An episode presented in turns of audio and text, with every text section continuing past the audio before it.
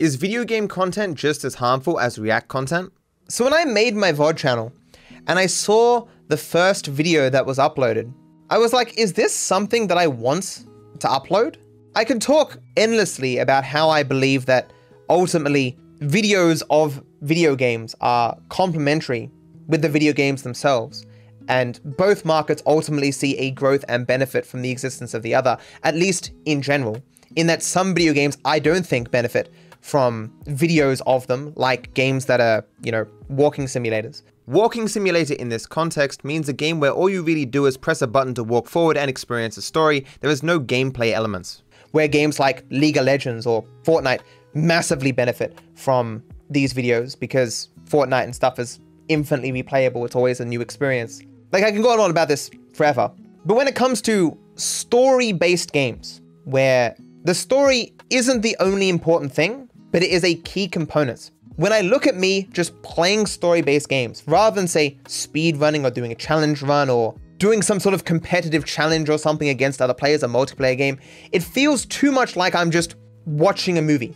I'm not really. I'm clearly doing new things and stuff that potentially has never been seen before. I am creating something in that, like, in the same way that I'm playing something. It's an active component, but it's it feels a bit more slimy to me in my values. Like, I never started out playing story-based games like that. And while I can see the end result of my playing, like creating the stream footage into a end product, as being a creative endeavor that focuses on me and what I've created within the platform of the game, the V O D footage itself doesn't feel like much of a creative pursuit. But then again, like, am I overthinking this? Like, let's say, worst case scenario, I am actually exploiting a multi-billion dollar company. Do I care? Yeah, I'm not sure I really care. I, I don't know. I totally disagree. Jacksepticeye plays those a lot in his community, loves them. Granted, he plays other games too, but you know. Yeah, so there was a court case once upon a time between, it was going to become a court case, never actually got there, between Markiplier and some dude who made basically a walking simulator. And the dude was really mad because what Markiplier did was just record the en- entire game and put it on his YouTube channel. The dude who made that game got like nothing. He, he got like a couple of sales, but Markiplier got like, you know, tens of thousands of dollars. These are niche examples. This isn't traditionally what happens, but you can see how that fundamentally differs from a person, say, playing a game of League of Legends, because League of Legends isn't like a one-time experience. Once you watch one game of League of Legends, you haven't seen and finished League of Legends. But if you watch a walking simulator, a video of a walking simulator, you have. You may as well have just done that experience. And is my experience of playing Bully unedited significantly different from like anyone's experience playing Bully? Yes, it is, because even though the story beats are the same, the gameplay and choices you make, how you struggle and seeing reactions of chat, all count towards a different experience for everyone watching. That entirely depends on how much freedom is allowed for the player, because that's the argument you'd quite quickly make in, say, Fortnite or P U B G, League of Legends, whatever these kind of games are, the multiplayer games, C S G O, these kind of things. Like, I can very much so easily defend the normal types of content that I make ethically, but playing through story-based games is something that I have a harder time doing. Then I say to myself, at the end of the day, it is billion dollar companies. These games are old. It's not like they're in active development or are still being significantly bought and sold. Well, in that case, wouldn't streaming them be the same? In the same way that a trailer isn't the movie, an individual live stream of a video game, especially a live stream that is ephemeral, doesn't give you and can never give you the entire experience of the game itself. It is substantially unlikely that any person will sit and watch from start to finish an entire live stream of an entire video game. Most people dip in and out. And if they ever see something that they believe themselves that they would enjoy, they'd go do it themselves. Because it's, I'm advertising experience that you can't get watching me, which is playing the game itself. I just mean, this topic really interests me. Where the line should be drawn and why. What is ethical? Wasn't there that Firewatch controversy that's copyright striked PewDiePie for using the gameplay? Got a lot of backlash, but I believe they were successful. The only reason Firewatch copyright striked PewDiePie was because they didn't like PewDiePie as a person. Firewatch, like most developers, had a T O S that specifically allowed people to play their games and make content out of it. And that's why there was so much backlash, because it was them revoking a call it a license, a verbal, it wasn't a verbal license, it was written down. Specifically because they didn't like a person. And they're like, that's not fair. Like, I believe PewDiePie did take it down, but I don't think the strike stayed. Which is definitely the case. Like, even with Rockstar, they have a T O S that allows for uh, creations of content within their worlds. Because, especially when it comes to online worlds, they are obviously platforms for you to create your own content and create experiences that no one else has seen before in the developer's eyes, in the hopes of inspiring other people to want to either recreate those experiences for themselves or create their own experiences that they can't get just by watching you. Because the shift of medium from video game to recorded video will always mean that there is something left on the table that isn't being given, the experience of playing it yourself. But in some cases, in some games, that's not much that's left over. The spectrum is multiplayer games without any story components and walking simulators. And there is definitely somewhere in the middle here where I'm not comfortable with it. It's just hard to say whether it is or whether I should really care, because at the end of the day, again, multi-billion dollar companies. Because it isn't like it isn't work to make this stuff.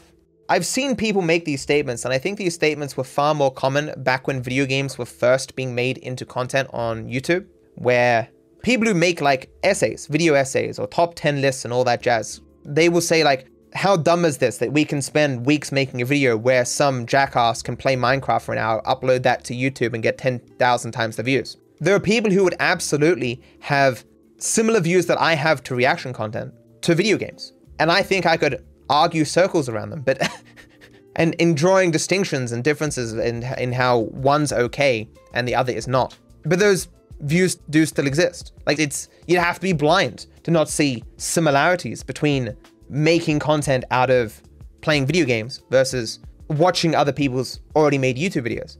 It's just the distinctions matter a lot. It probably doesn't surprise you that two things can be very similar and yet their distinctions change everything.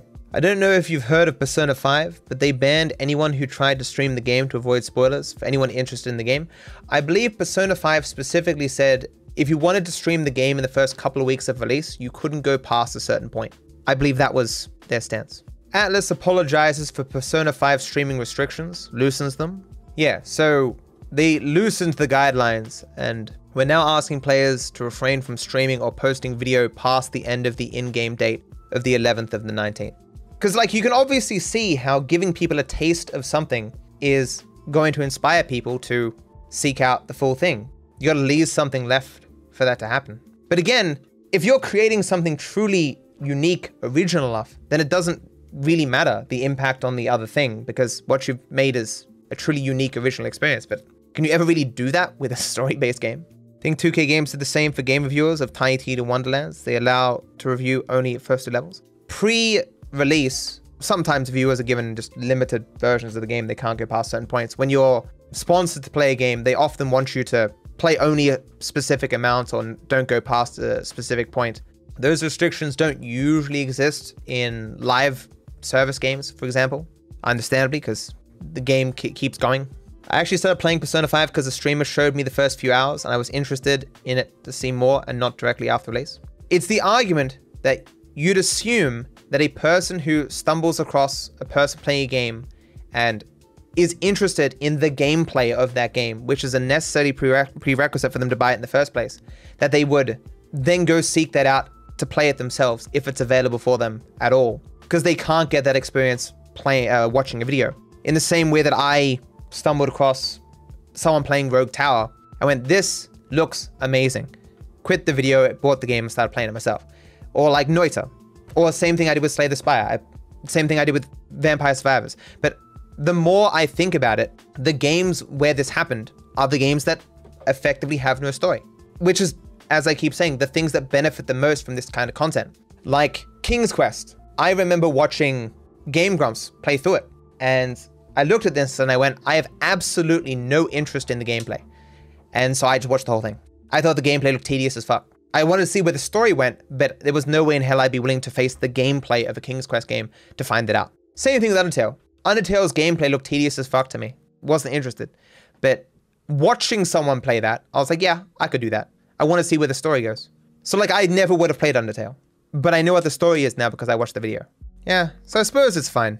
It's just whenever you take a stance on something, there's always going to be some line where things are close to being against your values, right? Some things that are hard to judge, that are gray, and just playthroughs of story-based games hit that for me. I mean, the whole thing. Like, if you just play two hours of a story-based game and that's it, no issue. But my V O D channel will be whole entire playthroughs of story-based games. And at the end of the day, the two things that I lean back on are, like, take Bully, it's seventeen years old, from a multi-billion dollar company. And if you're truly interested in the gameplay of the game, you'd obviously go play it yourself. So yeah, maybe I'll continue having these V O Ds come out then. So in what you can call the attention economy, there are different things compete to differing degrees based on what level of exclusive attention they require. If you ask people watching a live stream, what are you doing?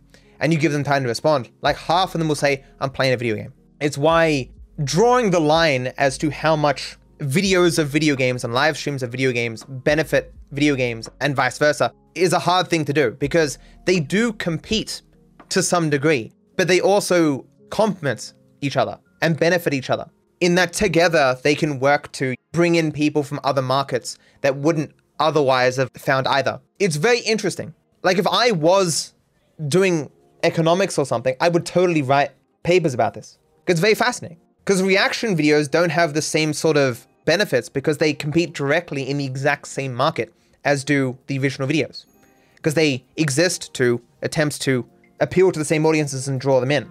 And because they can be made so much faster with substantially less difficulty, it distorts the market to make it so that creating anything original is actually a dumb move when it comes to growth, because it's faster, uh, more efficient, better, if you like, to just steal someone else's video who's already done that. And that's the problem with reaction content. It distorts the market to make it so that working hard is the dumb move. Cutting ten minutes out of my video blew it up in the algorithm. So here's something that's pretty interesting, chat. As you likely know, with my anti-reaction series, there was a first video, which is like an introduction to the series, why the series exists at all. Then there was a main video that is like the lion's share of the arguments presenting the thesis as to how reaction content ultimately harms everyone except the reactors themselves. And then there's follow-on videos that look at specific creators' views of reaction content, things that they said about me and my script that I did originally. The main video I want everyone to watch is, of course, the main video that presents the main thesis, the main arguments that I have. However, one video has recently gotten a lot more attention because of something I did to it. So in this video, How a Socialist Made Capitalism Worse, Hassan Piker's Unethical Business and Stolen Fortune, there was originally a long compilation that did little more than establish that Hassan is not a very good person. It was very funny, and it did make its own arguments, and it showed how Hassan was hypocritical, how he treated people poorly who even just politely disagree with him. But it ultimately detracted from the main purpose of the video as a whole. So recently, I decided to remove that section, which was about ten minutes. And since I removed it, and the video was now ten minutes shorter, more people seem to be willing to click on it. You can see this dip here. This is where the original dip was for people like skipping over the compilation and joining back to the rest of the video. I didn't realistically think that removing this would have any real impact on how many people clicked the video, but it did. I should post the compilation separately. I have considered that. And then like sitting there and explaining all the different parts of it, because it is really funny. Terrible and sad, but also quite funny. But yeah, so I, it's the first experience that I have I can recall where editing a video seven months down the line has actually impacted the video. Of course, there is a chance that other things occurred around here that I'm just unaware of. Perhaps someone linked the video somewhere, although it's, it's, it's his browse features, so that's unlikely. People are finding it via the algorithm, but it could be something else that's pinged this off, I'm not sure. But that this kind of spike coincided with that change probably means something. Although again, that Pineley situation did occur around here. Maybe that was more of a cause, maybe both. It's one of the annoying things about YouTube where it's hard to determine absolute causal relationships. You, you have correlations and you just say, these happened around the same time, so they probably have something to do with each other. And if you can't think of a alternate hypothesis, you kind of end up just being forced into accepting this is true, or at least more likely true than not. What was very interesting to me about this new influx of viewers is it kind of vindicated me in my mind, because I was kicking myself for the longest time that in the main video in the series, I spent a lot of time establishing what I would consider to be fairly obvious facts about how markets work, how viewers work, how YouTube, Twitch, and all that stuff interacts. And because I spent so much time doing that, I lost a lot of people with the video because it made the video very slow to build up, to establish certain things. And so less people would be willing to stick to the entire thing. However, with this new influx of viewers on this video, I was surprised how many things that I thought were fairly superfluous in the main video actually turned out to be very important, because the people clicking on this video, again, which is more of an addendum to the main video, because they haven't seen the main video, they're making all these mistakes in their reasoning because they haven't seen all that establishing information, you see? I had no real evidence that this stuff was really important because I didn't really have a lot of people like pushing back on those ideas. But now having a, a new audience of people look at the video who haven't seen that information, and all of them being like, there, there are infinite views. What are you talking about? YouTube videos don't compete. What, what do you mean? People can watch infinite YouTube videos. Things I wouldn't think in a million years that the average person would potentially believe. But so many people believe these things. So I know where I'm going with this, but it's just, whenever you try to convince people of things, you have to pick and choose what you talk about. There's always more information, more examples, more things you could write. The, the more you write, the less likely you're going to get people to jump on to begin with or stay for the entire thing. And I worried that I maybe I had made some poor choices in the main video, but it turns out maybe I was a bit more spot on than I thought. I know how people think anything is infinite, people are limited, time is limited, so why won't views be limited? I was very confused as well. You'd have to read some of the comments to understand, but it's very confusing. Because you'd think that people would just intuitively know that there can't be infinite people with thirty thousand viewers on Twitch. Like, you can look at just Sully Gnome if you like, and there's even a graph that will tell you what an even distribution of uh, live streamers to viewers would be, and it's around twenty.